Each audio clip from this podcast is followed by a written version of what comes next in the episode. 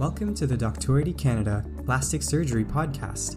My name is Shayshav, and in this series, I'll be speaking to plastic surgery residents and giving you an inside look at what it's like to train at their institutions.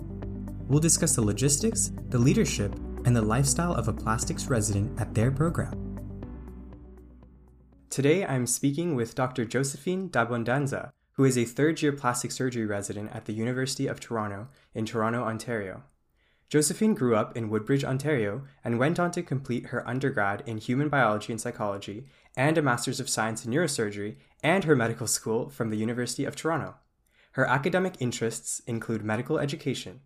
Josephine, welcome to the podcast. Hi, Shay. Thanks for introducing me. Yeah, of course.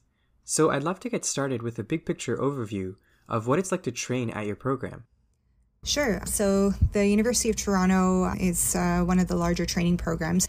We do most of our training here in sort of the GTA with some other rotations in general community plastic surgery.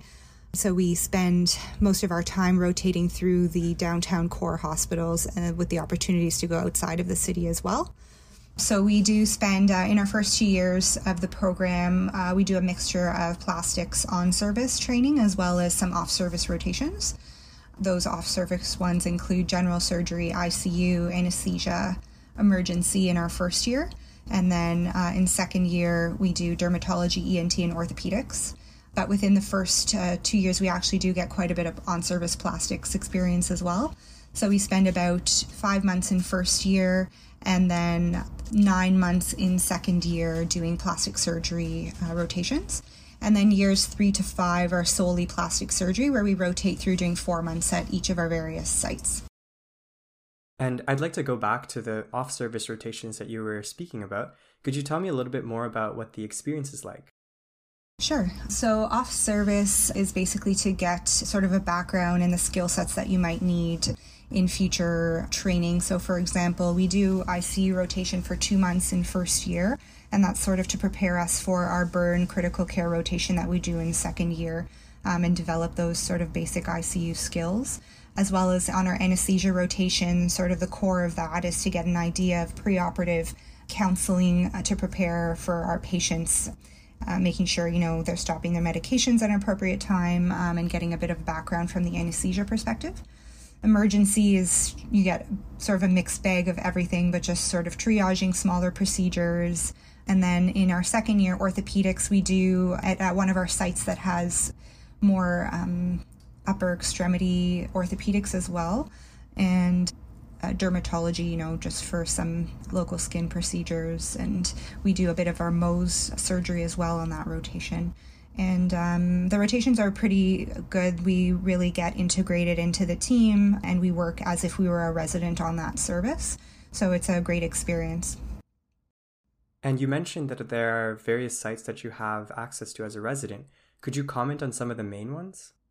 Sure, I'd say um, the main sites that we rotate through, maybe as a junior resident, that we come back to again as a senior resident, would be Sunnybrook which is our one of our main trauma sites, and we get a variety of both craniofacial and hand surgery, as well as actually breast reconstruction. There sort of encompasses all the areas of plastic surgery at that one site, um, with a bit of a trauma spin on things. Toronto Western Hospital is our hand rotation that we go to as a junior and senior resident, as well as sick kids we, we rotate through twice.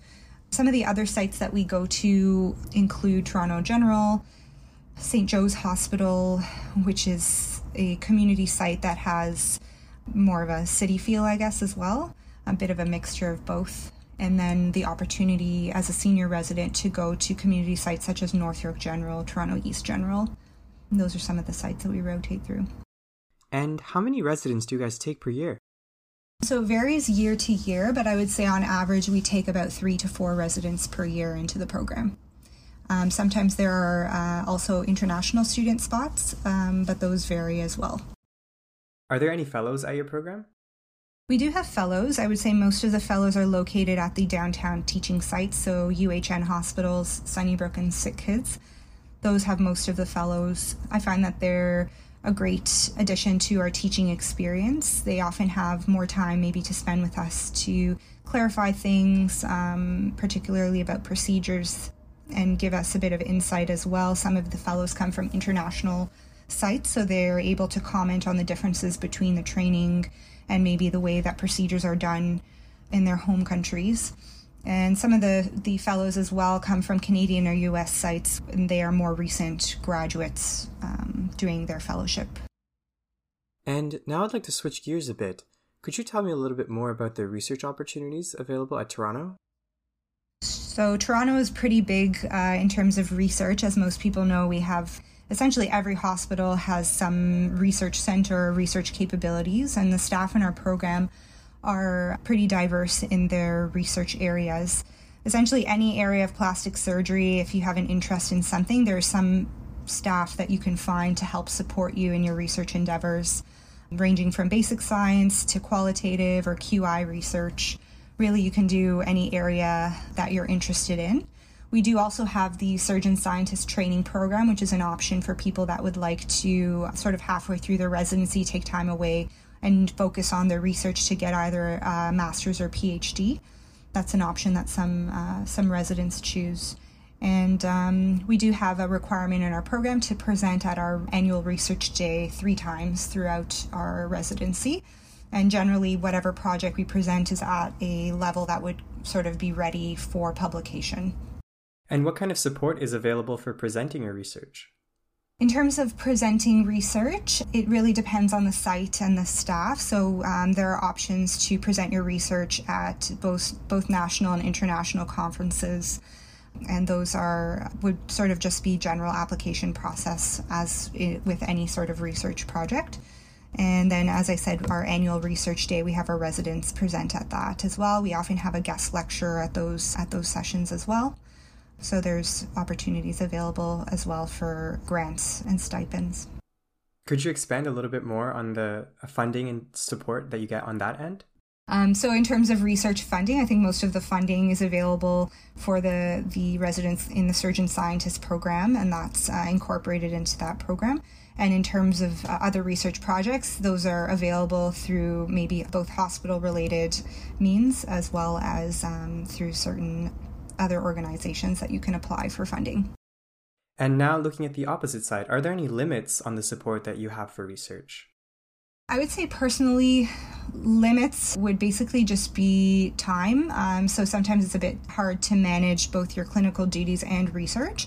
But I think if you, um, in terms of support from staff, there's really no limitations in that respect. Like I said, we are able to do research in any area, any area of plastics that we're interested in. For me personally, I would say the main limitation is is setting aside that time outside of our clinical duties to uh, do our research projects. But we do have, um, I believe it's about six half days where the, we have dedicated research time to incorporate either meetings with our our uh, preceptors or you know, to do our uh, projects from uh, home. So we do have some dedicated time built into the program for research. What's call like? So call is different depending on each hospital. So most of our call is home call if we're on a plastics rotation, with the exception of burns, that would be in-house call. And for home call, it uh, we do a maximum of 10 shifts per month. And it again, it depends on how many people are at our site. If you have multiple residents, then we divvy up the call evenly between all of us. And generally, you're working at whatever hospital you're at at the time.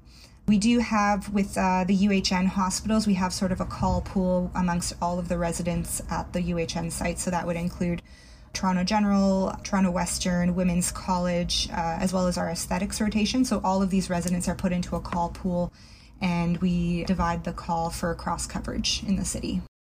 And what's the allied health practitioner support like?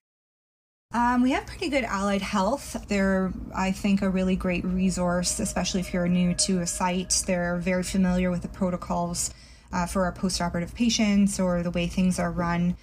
Especially with our sites like the Sunnybrook in the burn unit, as well as Sick Kids, we have our own sort of closed unit for plastics. So you really get to know the nursing staff there social workers, PTOT, um, and they're a really great resource to use. I think in our hand clinics as well, we often have a designated hand therapist there, which is really great for our patients in having them, you know, with either splinting or working on their, their rehab protocols. So that's a great thing that we have incorporated as well. Are there any opportunities for elective rotations?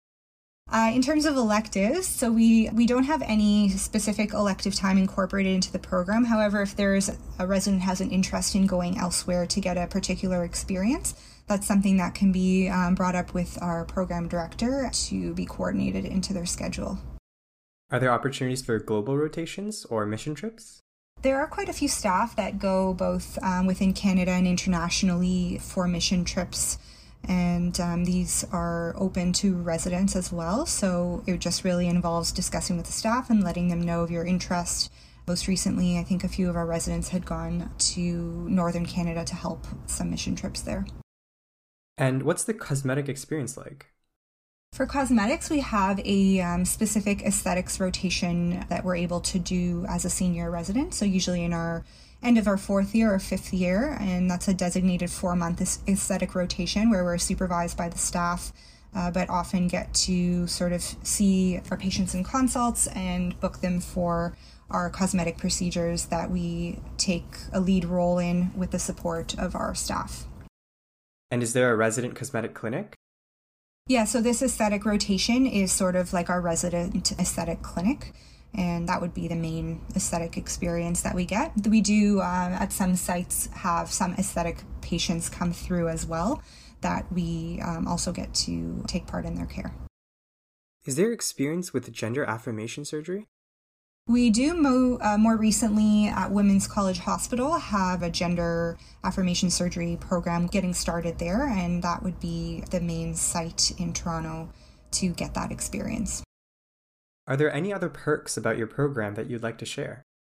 I think, well, this again, this would be pre-COVID. Um, we used to do a lot of sort of our M&M rounds, journal clubs. We often do them at the university club where it's a really nice center with great food. Actually, more recently with our journal clubs, we would often go to different restaurants around the city and have our journal clubs there. So getting to taste different sort of foods and the director of the journal club with covid has tried to adapt this now where we've been actually getting uh, meal delivery kits to our home. So even though we're doing journal journal clubs from home now we get these custom meals delivered to our house so that we can enjoy them virtually together.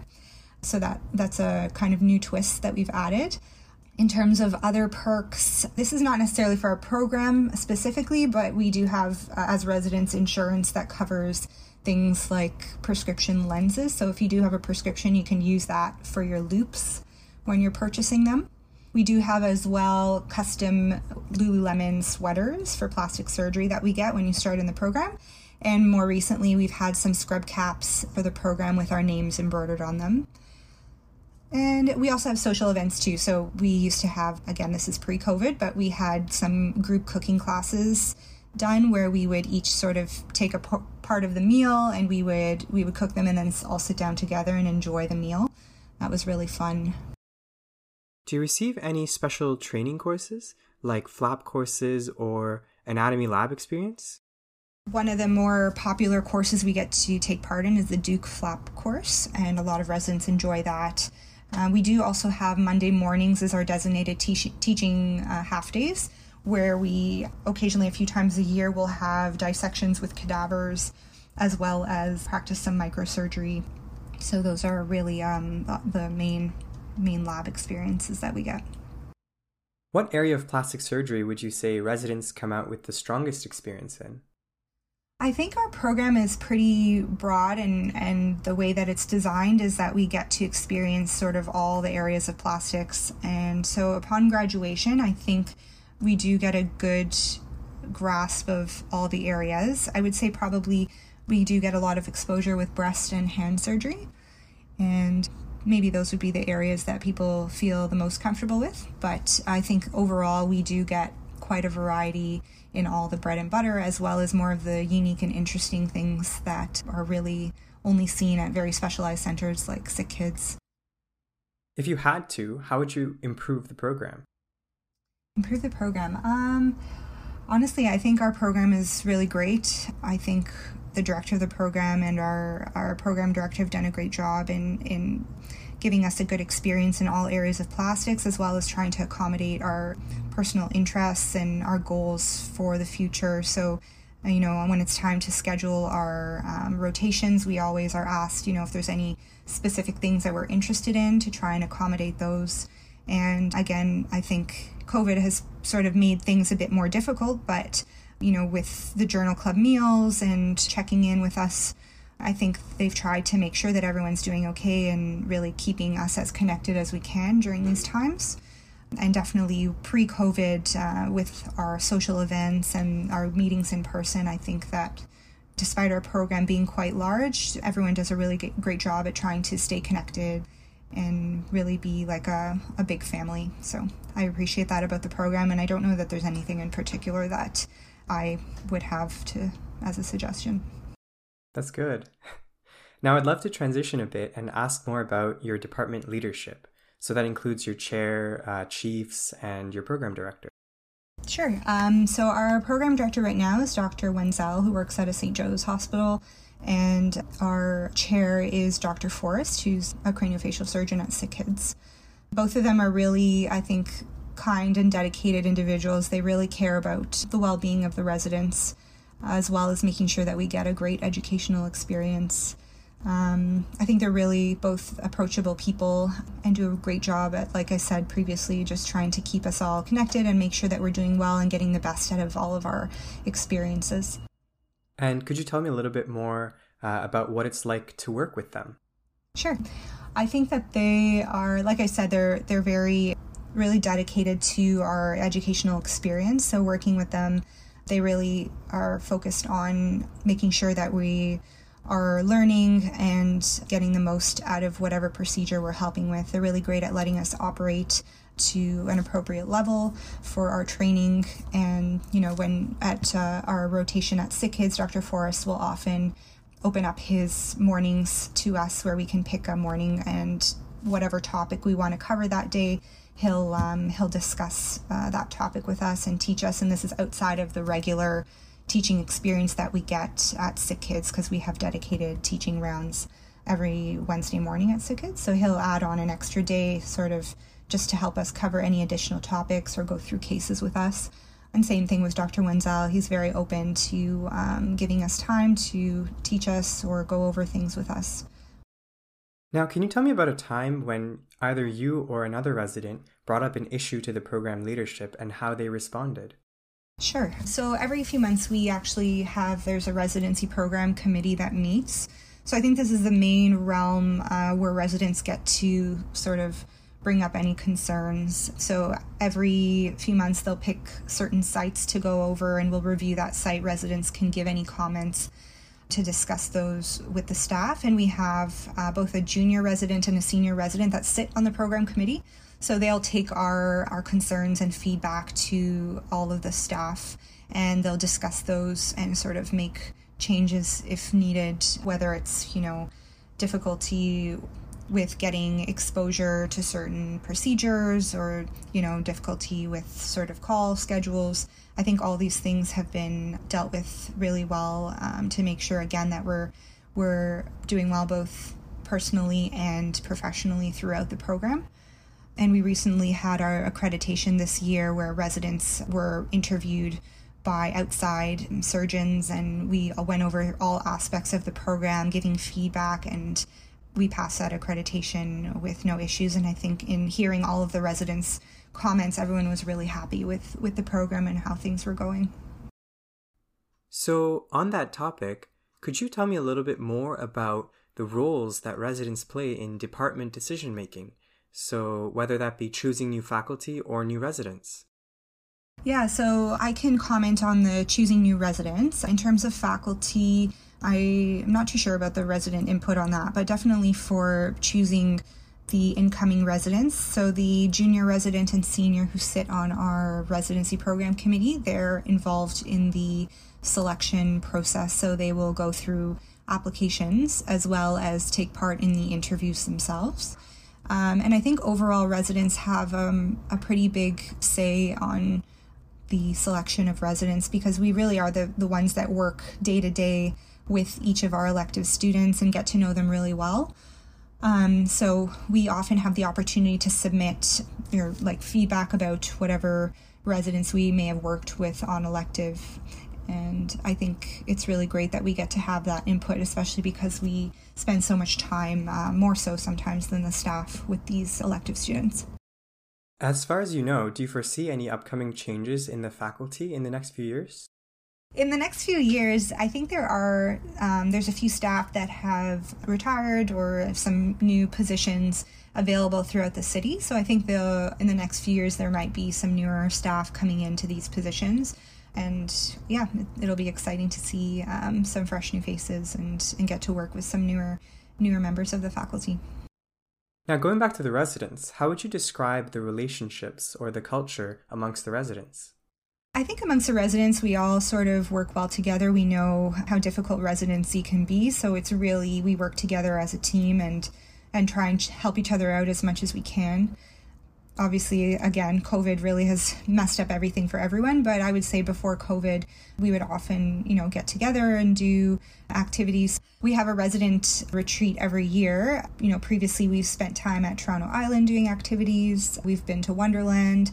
And our retreat is sort of a mixture of going over academic things but also just spending time with each other and getting to know one another. Uh, we also have a wellness retreat every year where we've gone hiking in the past and then we have our departmental social events like our cooking classes that we we take part in as and you know oftentimes I, I personally like to cook a lot. So whenever we're at a site the residents at that site i'll try and have people over and have dinner parties and things. That sounds really fun. Uh, and now i'd like to hear a little bit more about how residents live. Do most residents own or rent? So it's kind of a mixture I would say it's maybe a split. A lot of people rent, a lot of people have purchased condos. And I think most people live generally in the downtown core just because in terms of call it's it's just more feasible to get get to the hospitals in time. Um, but some people that might have children or larger families who need more space will live outside of the city in homes. So it's it's kind of a mixed bag. And what's the commute like uh, from where most residents live to the different sites? Is it necessary to have a car? Uh, no, I don't think it's necessary to have a car. A lot of residents don't don't have one. For if you live in the downtown core, it's generally you can take either public transit or walk to most of the hospitals.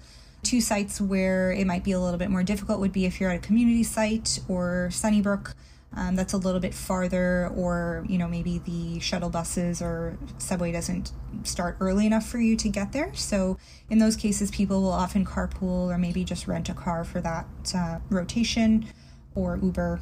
But for the most part, where people live downtown, it's pretty easy to walk and get around everywhere that you need to go.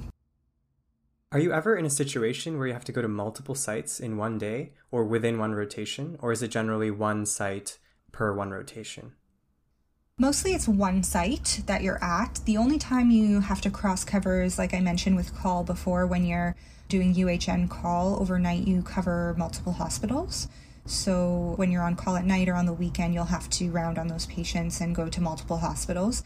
But for the most part, you are at whatever site you're at. And what is the breakdown of residents in terms of people being single, married, or having kids?